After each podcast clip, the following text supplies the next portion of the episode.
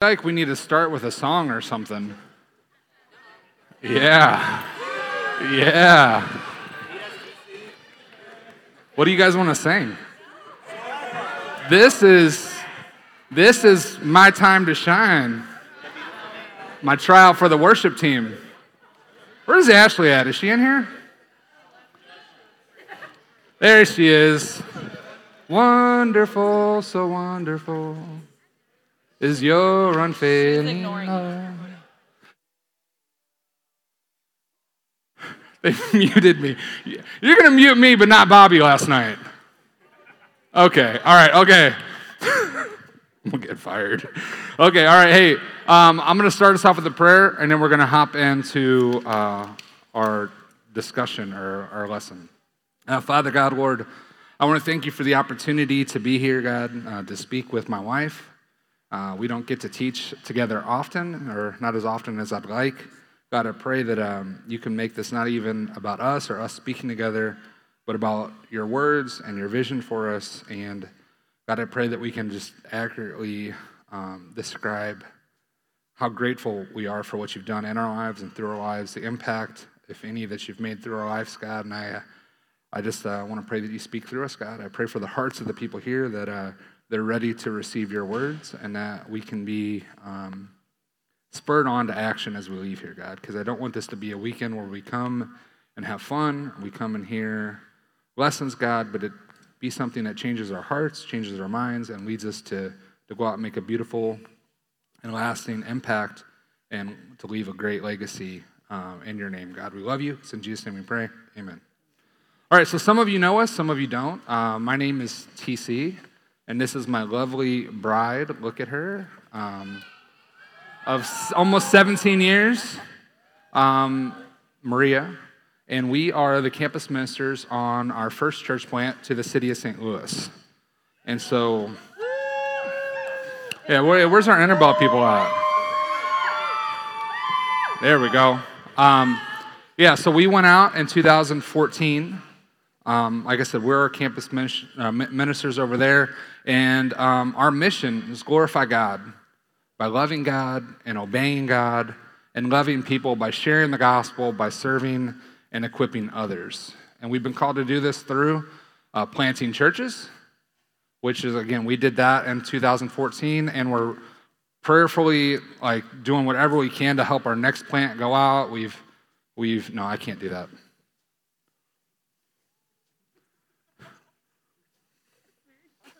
It's just so high. I feel like I'm up here. Okay, okay. Can we compromise? There we go. That's a compromise. Okay. I just feel like I'm so high up here. Um, anyway, so we, we do that through planting churches, and we've been prayerfully and just doing whatever we can for the next plant. We've helped try to invest and, and work with people at Collinsville and uh, with Columbia. We have relationships with our people in Tulsa. So, planting churches and campus ministry is how we feel like God is, is calling us to our mission to glorify Him and to love people. So, the workshop thing, beautiful feet. Did anyone see that and was like, what in the what? Beautiful feet. It reminds me of, have you seen the movie Mr. Deeds? Has anyone seen the movie Mr. Deeds? And the servant guy, he's like, let me change your socks, sir. You have beautiful feet, sir. So when I saw that, that's immediately what I thought of because I'm an Adam Sandler. Uh, sorry, I keep moving it down. Maria's going to kill me. uh, that's immediately what I thought of. But then when I thought of it in context for what we're doing and what we're trying to accomplish, God wants our feet to go. And He wants us to go out and love. He wants us to go out in obedience. He wants us to go out and to share His word, to serve people, and to leave a lasting impact. And so when you look at the first century church, and I feel like I talk about this a lot, we look at the things that they did, and it says that they went in in Acts 17. These men who have turned the world upside down have come here also. That's leaving an impact. The world looked at what the church was doing and they're like, that's different. Because they had seen religion for years and years, centuries and centuries before, and what the church was doing was much different than what the Pharisees were doing.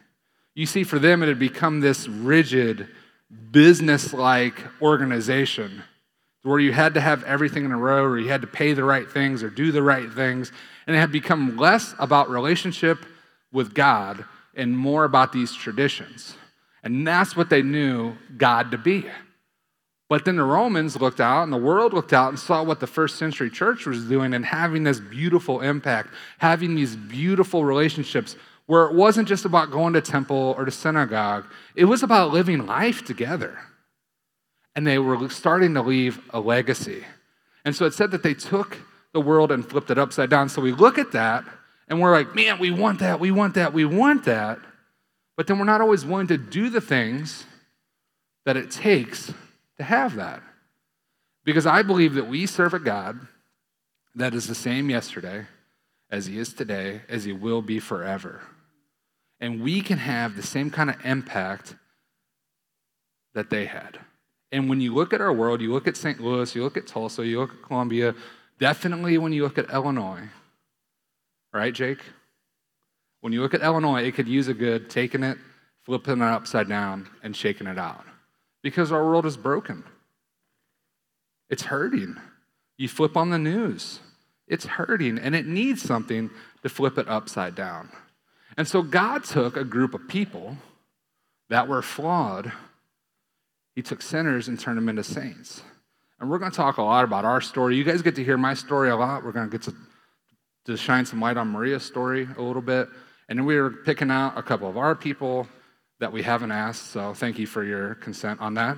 We're going to talk a little bit about, about their stories. And we're going to show you how God had a beautiful impact within our hearts and within our lives.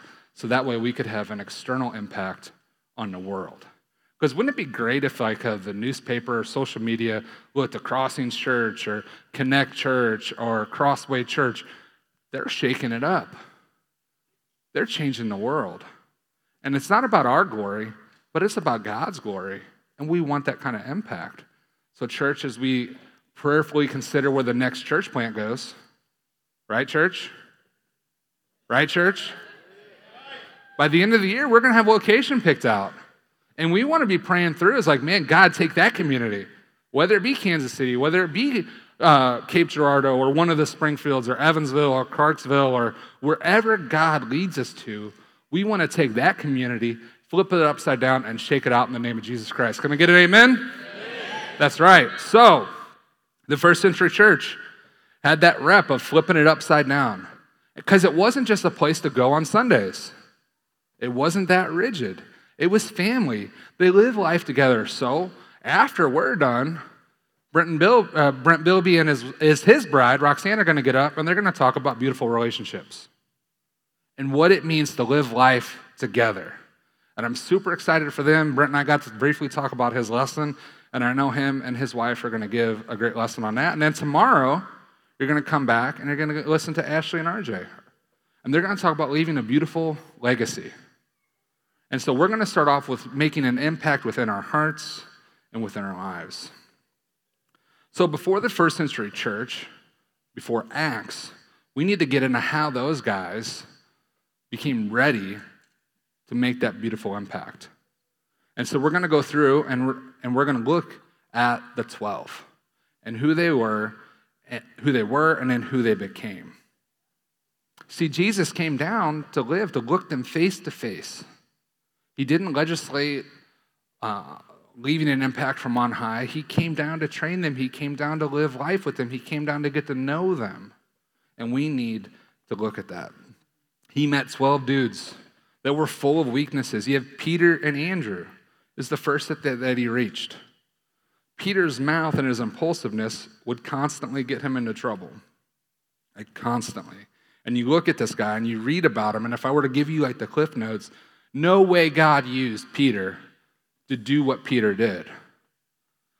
But Christ came into his life, impacted his heart, and he was able to move forward in Christ to do the things that he did. Peter was the guy that denied Jesus on his last days, but then a month and a half, two months later, gave the first public sermon at the day of Pentecost, which is crazy to me when you think about who Peter is. His brother Andrew was right there with him. Andrew, before Jesus, was a follower of John the Baptist. And God got into his life. Then you got James and John, the sons of thunder. What an awesome name, the sons of thunder. These dudes were angry. Man, think about the thunder booming. We had some storms a couple weeks ago. Um, like last Friday, we went to go see Indiana Jones and the Dial of Destiny. My friend Matt, uh, who just became a Christian, was supposed to go to the Cardinals game. We were in the movie when the storm happened. I said, Hey, man, how was the game? I texted him right after. He goes, Are you serious? I was like, Man, I was in a movie. What are you talking about? And then I got on and saw that the game was delayed because there was hail and there was thunder and it was booming and it was kind of crazy. When you think of thunder, you think of something loud. That was James and John. They were known to be explosive, they were known to be loud, but then John became the apostle of love. Talk about a transformation, an impact that was made in his heart that transformed him into becoming the apostle of love. That's kind of crazy to me. You got Matthew, who was a tax collector, who was hated by his own people because they were known to be greedy and thieves. God used him to write one of the Gospels. Thomas is best known as being Doubting Thomas. I don't know if that was like his character in general, but that's what we remember him for. And he died a martyr's death. God made an impact on these guys. You have Judas, you have Philip, you have Bartholomew, you had another James, you had another Judas, you had a Simon.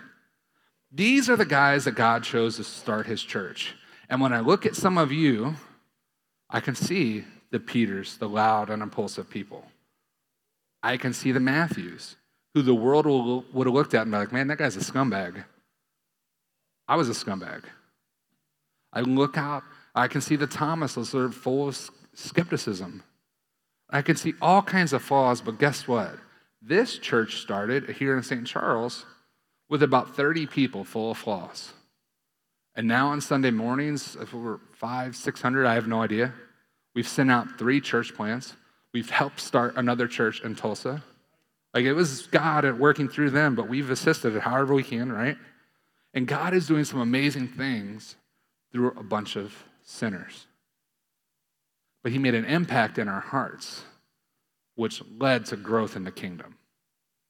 So, I'm going to hand it over to my bride, and I'm going to just get out of the way. Um, hold on. There you go, baby. Am I on? I don't know if it's on. Oh no. Oh, here it is. I think it's on. Just yell really loud. Hello, yell there. No. It's not the red one. It's the one that Kyle handed. So whatever that is. Try it now. Hello. Ooh. Ooh. Oh, hey, baby. yeah. Ooh. okay. if I'm going to make a beautiful, lasting impact, like the apostles, here's our lists. I must, I must allow Jesus into the boat. So we're going to look at Luke 5, 1 through 3. Jesus was standing on the shore of Lake Gennesaret, teaching the people as they crowded around him to hear God's message. Near the shore, he saw two boats left there by some fishermen who had gone to wash their nets. Jesus got into the boat that belonged to Simon and asked him to row it out a little way from the shore. Then Jesus sat down in the boat to teach the crowd. So, the boat represents your life. For Peter and Andrew, it was an actual boat, um, but for us, it's obviously a little different.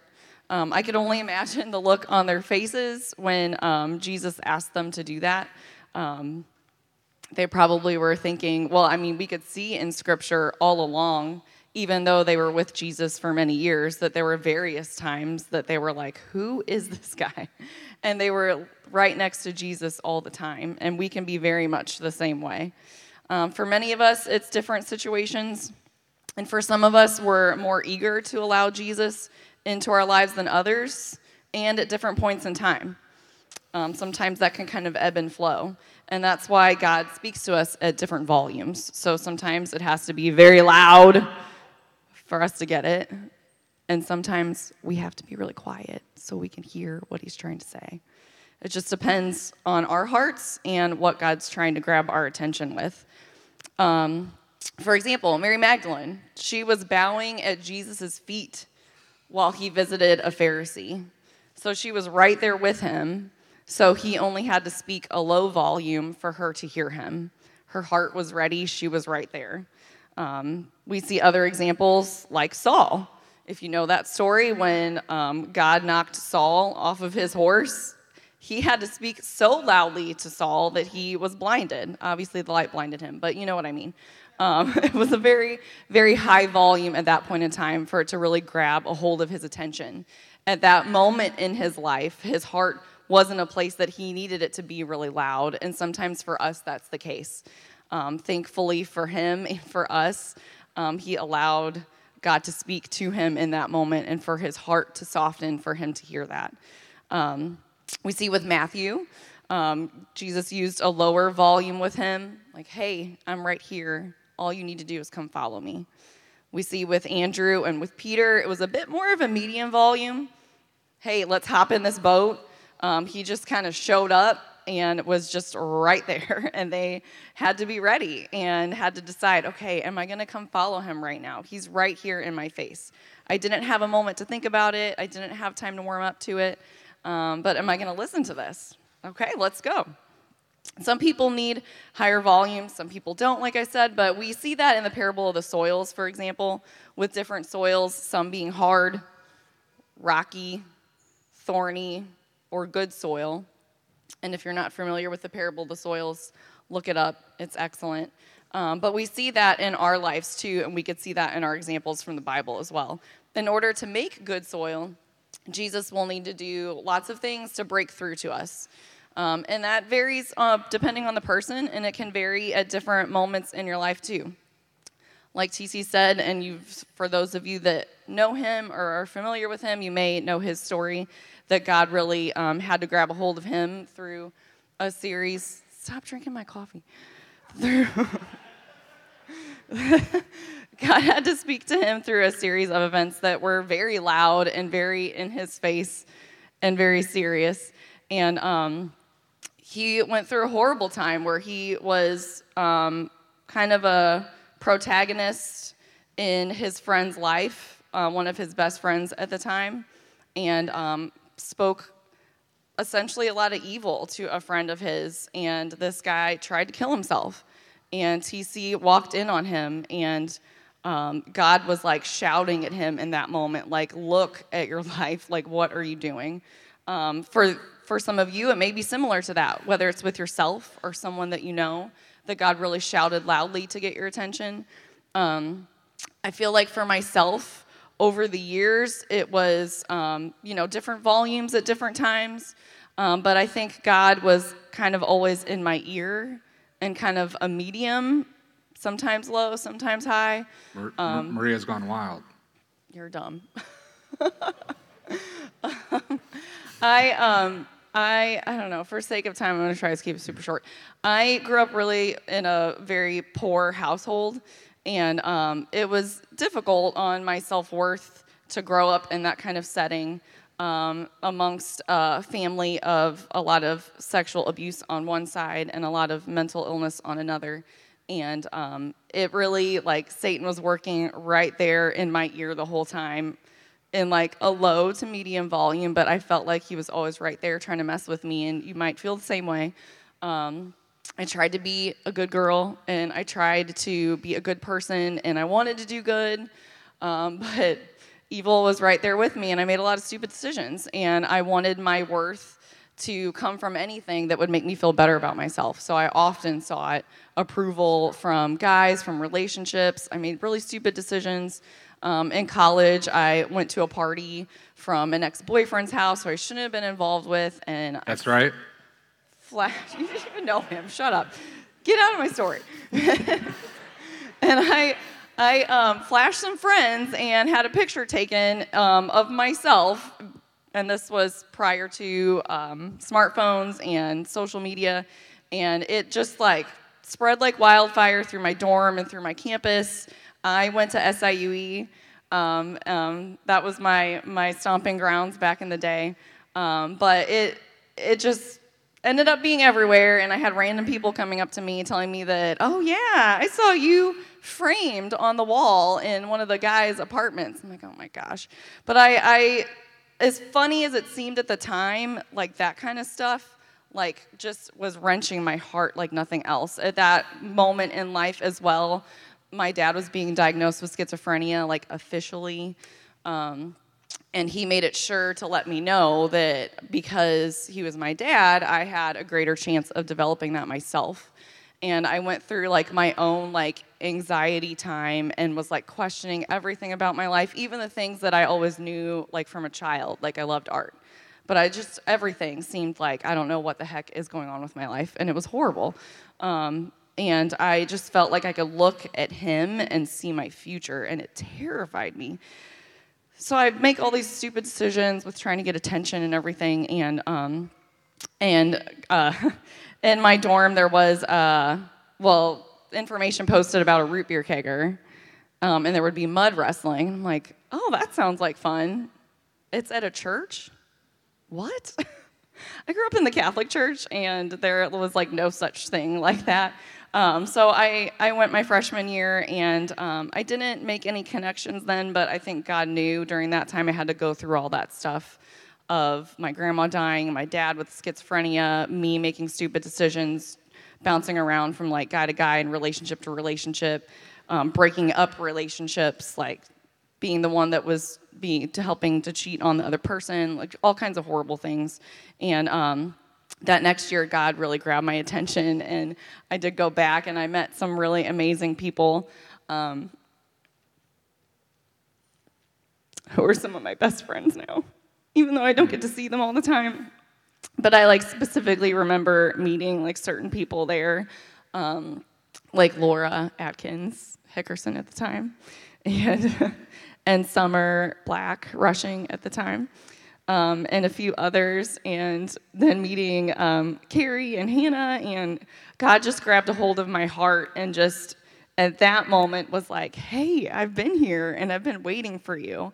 And that's where God wants to be for you too. He's here and He's waiting for you. And whether you've given your life to Him, surrendered your life to Him, or not, um, you can still have those moments where you're like in the boat, out of the boat, in the boat, out of the boat, halfway in, um, trying to jump out. You know, like you're going to have those moments, but God is right there trying to speak to you. So, are you going to let Him talk to you and listen, or does He need to shout at you, knock you off of something to get your attention? Um, there are many other people I can think of that have been through all sorts of things for God to break through to their hearts. Um, my dear friend Zong, one of my best friends, she's not here yet. Um, she's traveling back from Europe and then we'll be driving down. I think it's today or tomorrow. Yeah, they'll be here tomorrow. But um, she grew up as an atheist and um, had a very hard heart. Um, was very hard soil from a lot of very difficult things happening in her life, from abuse when she was younger to a dad that wished that she was a boy and not a girl, so he could have his firstborn son, and all kinds of stuff like that. And um, God really broke through to her, um, and it took some time. Are we talking about the time yet, or is that later? I don't remember. The what? The length of time. Was that later? We could. I don't remember. We'll make it work. um, but God, God really broke through and spoke to her, and it took a bit of time for that. Um, but we'll talk about that too. But I also think about um, Aaliyah, for example. Um, I remember that um, Mallory was um, such an important part of her life when she was younger, and then Aaliyah like went her own way. I don't even know where she's sitting right now, but um, Aaliyah went her own way and um, was just going through her own crap. Definitely stepped way out of the boat off the shore, and God used Mallory's sickness and her death to really shake up Aaliyah and seeing how that, and I know as well as some of other people in here um, that were such an important part of her life, that God used those moments to shake her up, to shake you up, to really grab a hold of them um, and really speak and say, listen, like, hey, I'm trying to get a hold of you. Where are you at? I'm trying to get a hold of you. Um, and their impact on the kingdom, where would it be if they hadn't allowed um, Jesus to get into the boat of their life? I don't need that. I, um, I think about my man Cupid back there, Aaron. He said that's what his name was, so I was going to call him Cupid. You know, Aaron was a guy who came around as a kid, right? And kind of did his thing, and he let God into his life.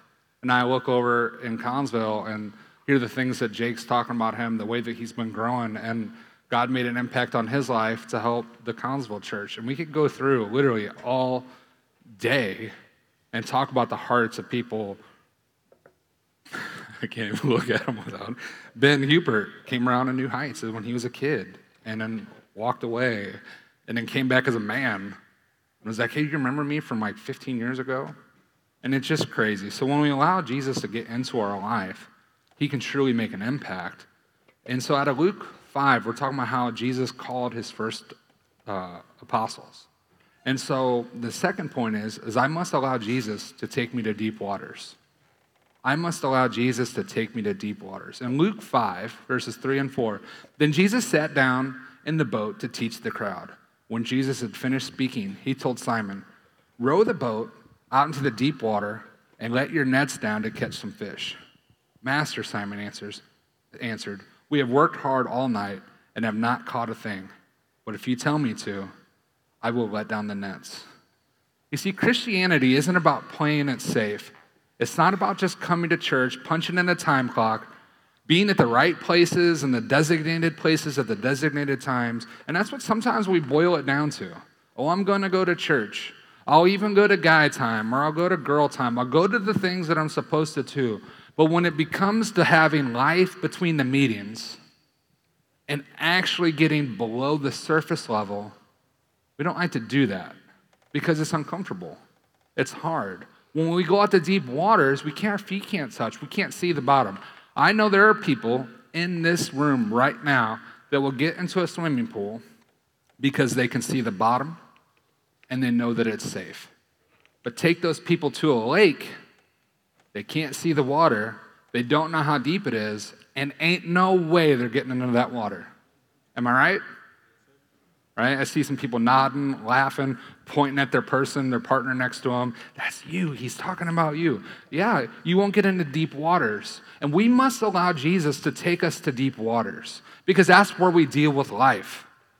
That's where it becomes hard. That's where it takes some faith. You see, for a lot of us, we have stories that you don't talk about in the world abuse. Some of you have been beaten on, been sexually abused, mentally abused, used, and discarded. The world says, hey, don't talk about that. But when we allow Jesus to take us deep waters, we can not only talk about it, but we can allow Jesus to make an impact on our hearts and heal us. For some of you, it's addiction. I thank the Lord we did not have cell phones when I was 12 years old. Because the access to the, things that you guys have access to would have destroyed me if I started when I was 12 years old. There's porn addictions, all kinds of substance abuse things. But when we allow Jesus to take us to deep waters, we can get some help with that. It's, we've got to allow ourselves to get out of the kiddie pool and Jesus to take us to deep waters. And if you're going to make a beautiful impact, it's about allowing Jesus to take you there. Peter had gone there and thought he had gone there before, but he's like, you know what, Lord, if you tell me to do this, I'm going to do it. Some of you think that you've tried to deal with that stuff, but it wasn't the way that God intended, and you didn't get the help, so you throw your hands in the air and be like, well, what's the point? We need Jesus to take us into deep waters.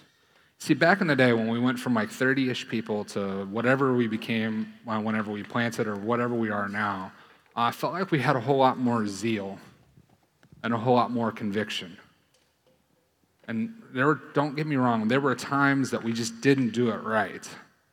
But I think God honors us in faith, making decisions, being willing to fail in Jesus' name, than playing it safe in our name. We're in the kiddie pool. And, church, if we're going to grow Tulsa, if you're going to grow St. Charles, Interbelt, Columbia, uh, Collinsville, if you're going to grow, we must allow Jesus to take us to deep waters. And that's where we can live in faith because that's where the impact is made. And that's where Jesus caught all those fish. We have to allow him to take us to deep waters. In Isaiah 43 2, when you go through deep waters, I will be with you. When you go through rivers of difficulty, you will not drown. When you walk through the fire of oppression, you will not be burned up. The flames will not consume you. The apostles knew this. They knew that if they let Jesus take them to deep waters, that even though they may be beaten, put into prison or killed, that God was going to be with them. And they took the world and they shook it upside down. They made an impact. They left a legacy. And we need to know that. We need to allow God to take us to deep waters because that's where He impacts our hearts.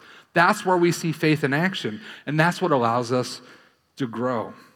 If you could go back in time and tell people or tell the apostles, hey, you know you're going to be killed for this, play it safe, would you do that?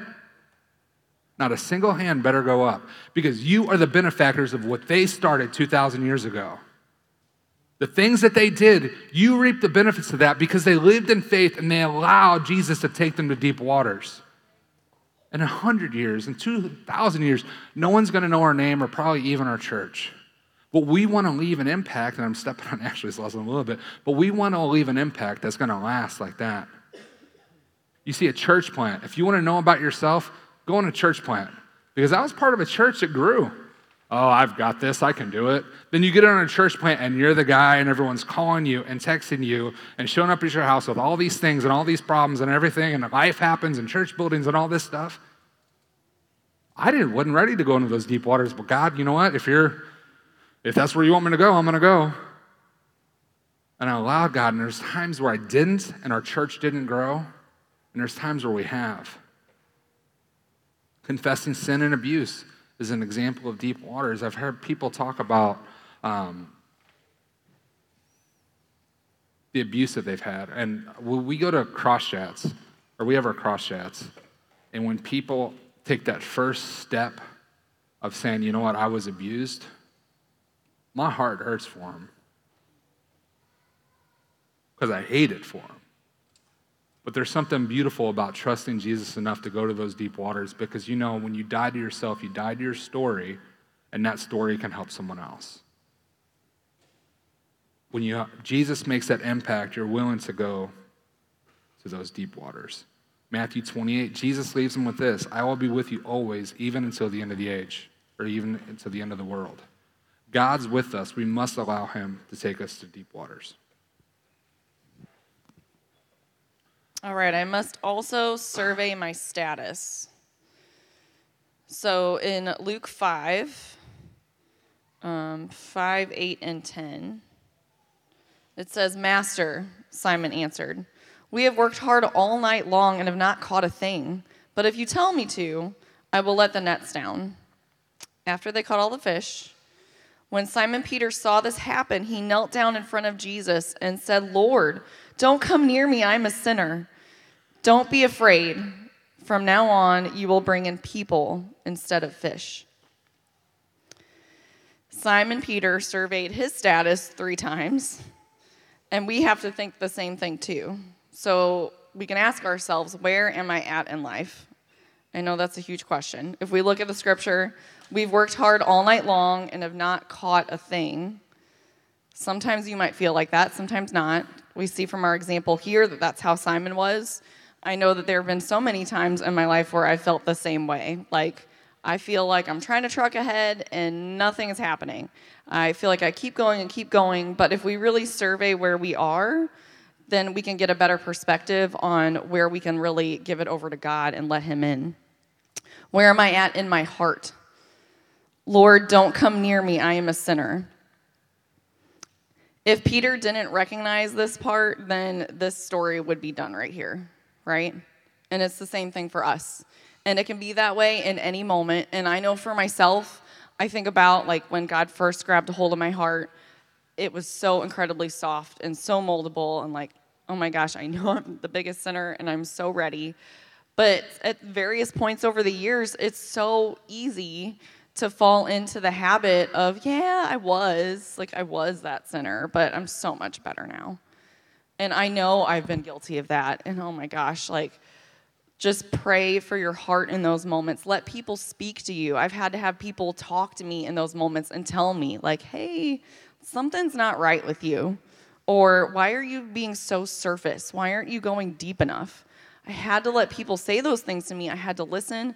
I had to check my heart and see where I was. So, at regular inter- intervals, we should be doing that for ourselves all the time. Um, and then, what could life be like with Jesus? So we see at the end there of the verses we were looking at, from now on, you will bring in people instead of fish. This isn't just for this story thousands of years ago. This is for us now too.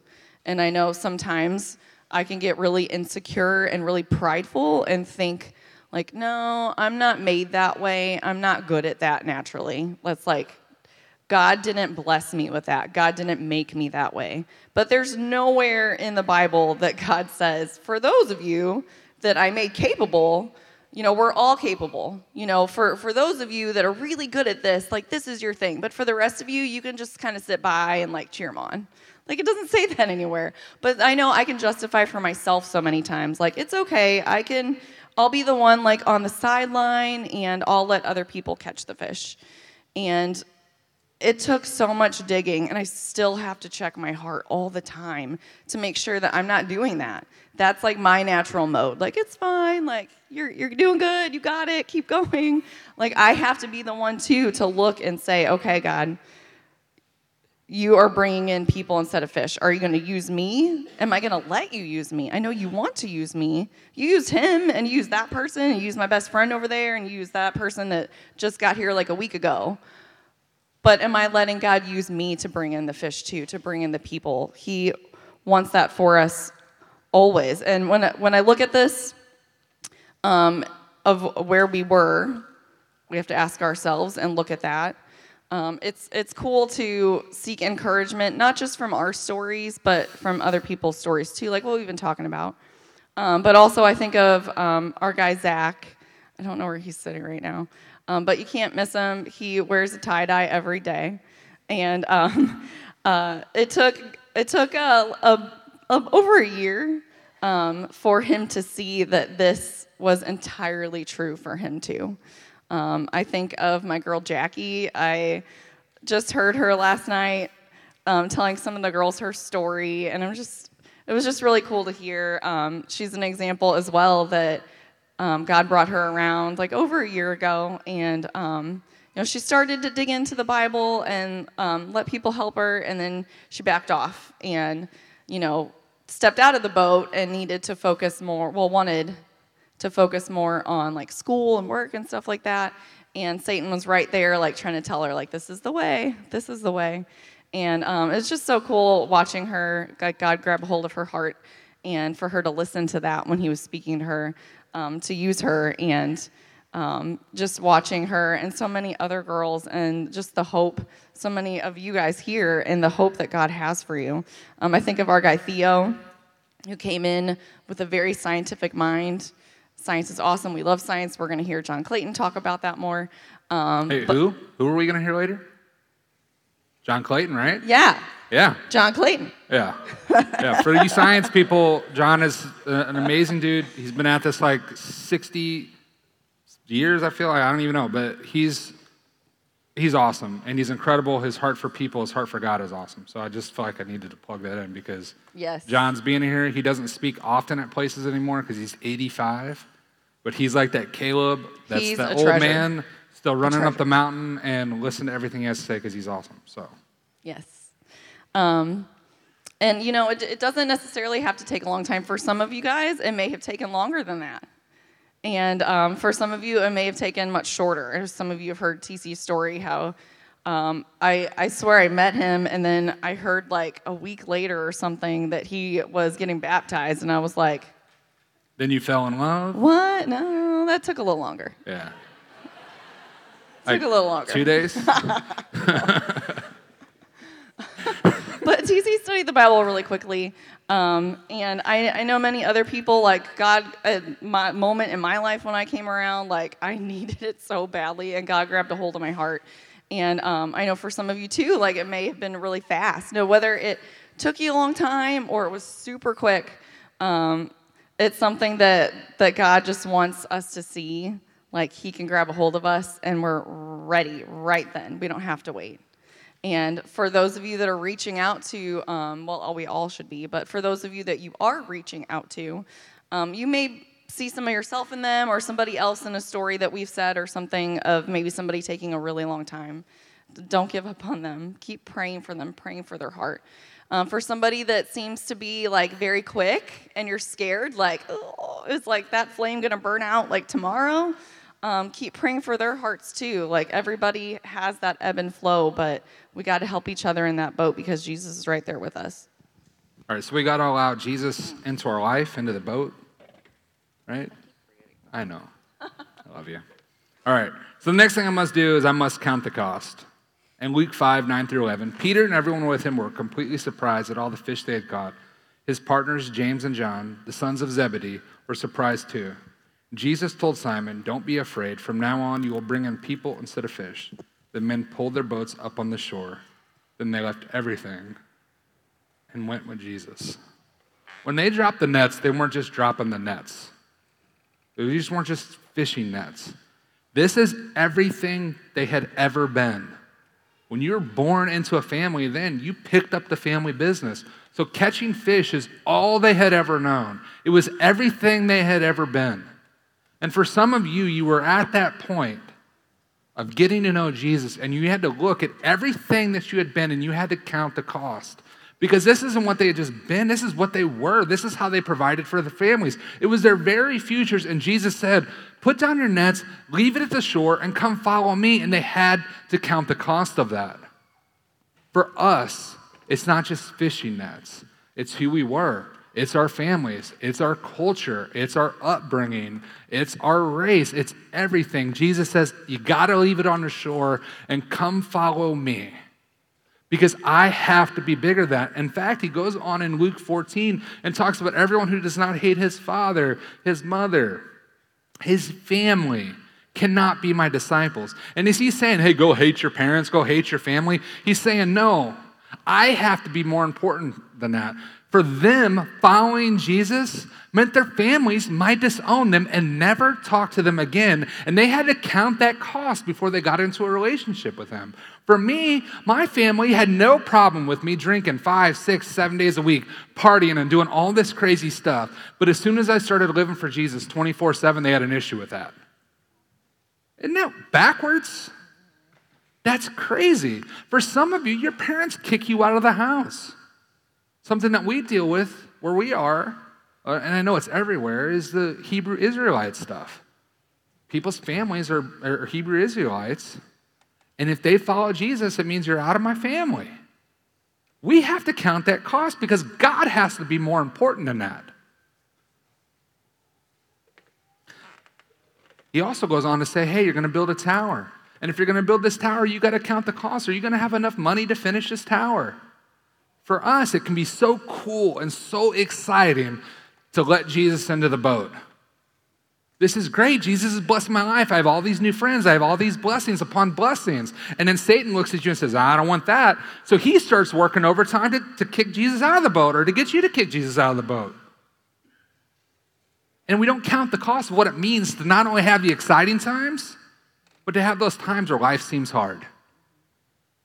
For us, the Bible and our relationship with Jesus is pictured like a marriage. And a marriage is a lifelong commitment. And that's what Jesus wants us to have. You see, these guys had a lifelong commitment. 10 of the original 12 were killed for their faith. One of them committed suicide, Judas, after he betrayed Jesus, and the other one died in a prison on an island. It was a lifelong commitment for them because God had made such an impact in their life that no matter what they did, no matter where they went, no matter what happened, they counted the cost and they lived for Jesus. And if we're going to do that here in St. Charles and in St. Louis and in Collinsville and in Columbia and in Tulsa, wherever you are and wherever God sends us, we have to count the cost of that. We have to allow Him to make that impact in our life because life with Jesus is better than life without. Because nothing you do aside from Jesus makes it into eternity. Because the moths are going to eat it up, the rust is going to destroy it, because everything in this world is temporary, and we have to do something that makes a lasting impression. So we must count the cost like they did in Luke 5 and throughout the Bible. We got to count the cost of following Jesus so he can make an impact in our lives. And then finally, I must go forward in faith. In Luke 5 5 and 11, Master, Simon answered, We have worked hard all night long and have not caught a thing. But if you tell me to, I will let the nets down. Again, after they caught all the fish, the men pulled their boats up to the other shore. Then they left everything and went with Jesus. These men had an eternal impact that made a world of difference for us now and for our future generations. And it was beautiful, it was incredible. The steps that they walked were beautiful, but we're still part of that story, and we can't forget that. God used a messed up group of people, a messed up group of loudmouths, people who were impulsive, misfits, tax collectors, sinners, and he used them to make an impact. But remember, that's us too. And you can look at any of these examples and find something in them Old Testament, New Testament, especially the story. You can find something in there to relate to, to see that you don't have to be perfect, and that we have incredible examples of some really beautiful feet to follow to make a lasting impact. And I pray for that so much for our churches, for the kingdom, for other parts of the world that are fighting to do this as well. And like TC said, you know, at different points in time, sometimes it seems like we have more fervor than others, more passion, more excitement. And we have to check ourselves. We have to look through these things and see what else we need to do to go forward in faith. And that everything we need has been given for us. We just need to look to Christ, to our examples, and continue forward. Yeah, so when I think about going forward in faith, like I said, we could go through, I think of my, is Mitch here? Big ol'? Is Mitch in here? He might be in the church planning thing. And when we met a guy like Mitch who's a meathead, who's stealing food from our campus ministry events, cussing up a storm on my house. You see God make an impact on his life, and now he's he's gone on to work in our youth ministry and he's helping kids, and I see him invest in those. I see my man Cody, who when we met Cody, he was a dweeb and he was a loudmouth and he was impulsive, but he's was. and Maria's like, was. Um, he went on our Collinsville plant, and he's someone who I know that when they look at the future of the church, like he's someone that who's God's made an impact in his life, and he's going to go on to, to help lead in that. I can think about the less Cynthia the lesser. There's another Cynthia here now, and I like her more. Um, but I think about my girl Cynthia. He's rude. And the impact that he's made in her heart. And I look at our girls and how they, they talk about her and how they look at her and how they follow her. And someone, God's made an impact in her heart. And she's then making an impact in other people's hearts. And again, we could sit here and we could go person by person. God's used two imperfect people here to, to, to love up on people and work and through us and, and oftentimes in spite of us. He's made an impact in our hearts, and he wants us just to give that to other people. And so for you, I want you to always be grateful for what Jesus has done in your life. I want you to allow him not only into your boat, to be captain of that boat. I want you to constantly survey where you are. God, am I right with you? What can life be like with you if I follow you with everything that I have? You need to count that cost daily. The Bible calls us to take up our cross daily. It's us counting our cross. God, where are we at? Where do you want us to go? And we need to go forward in faith. And when we do that, there's going to be beautiful footprints behind you. And nothing but blessings and God working in and through you ahead. And I want you to always remember Satan's going to be working in the background. But when you commit your life to him, God works. And so we're going to pray. And then are we doing a break? How are we doing this? A 10 minute break.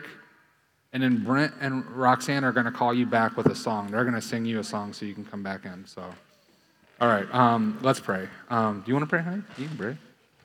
Yeah, I'll let, I'll let my lady pray. Or I'm not letting her. She's doing that because she's a strong, independent woman. Yeah, don't you forget it. Okay. Dear Lord God, um, we're so grateful, Father, that you've given us the ability to be here today. Um, Lord, for you to speak to us. Um, we, we pray, God, that you'll help us to have soft hearts that we can listen, um, that we can follow in the footsteps of those before us, and um, just see the impact that they've made and how you are continuing that and want to continue that so much more, God. Um, we know that this is the only time that we can grab others and bring them along with us into your kingdom, God. And I just pray that you'll be with us um, in your goodness and in your glory and your mercy, God um, that you'll be with us with our hearts and with the hearts of those that need you and that we're reaching out to. And we thank you for um, this workshop. And it's in your son's and we pray. Amen.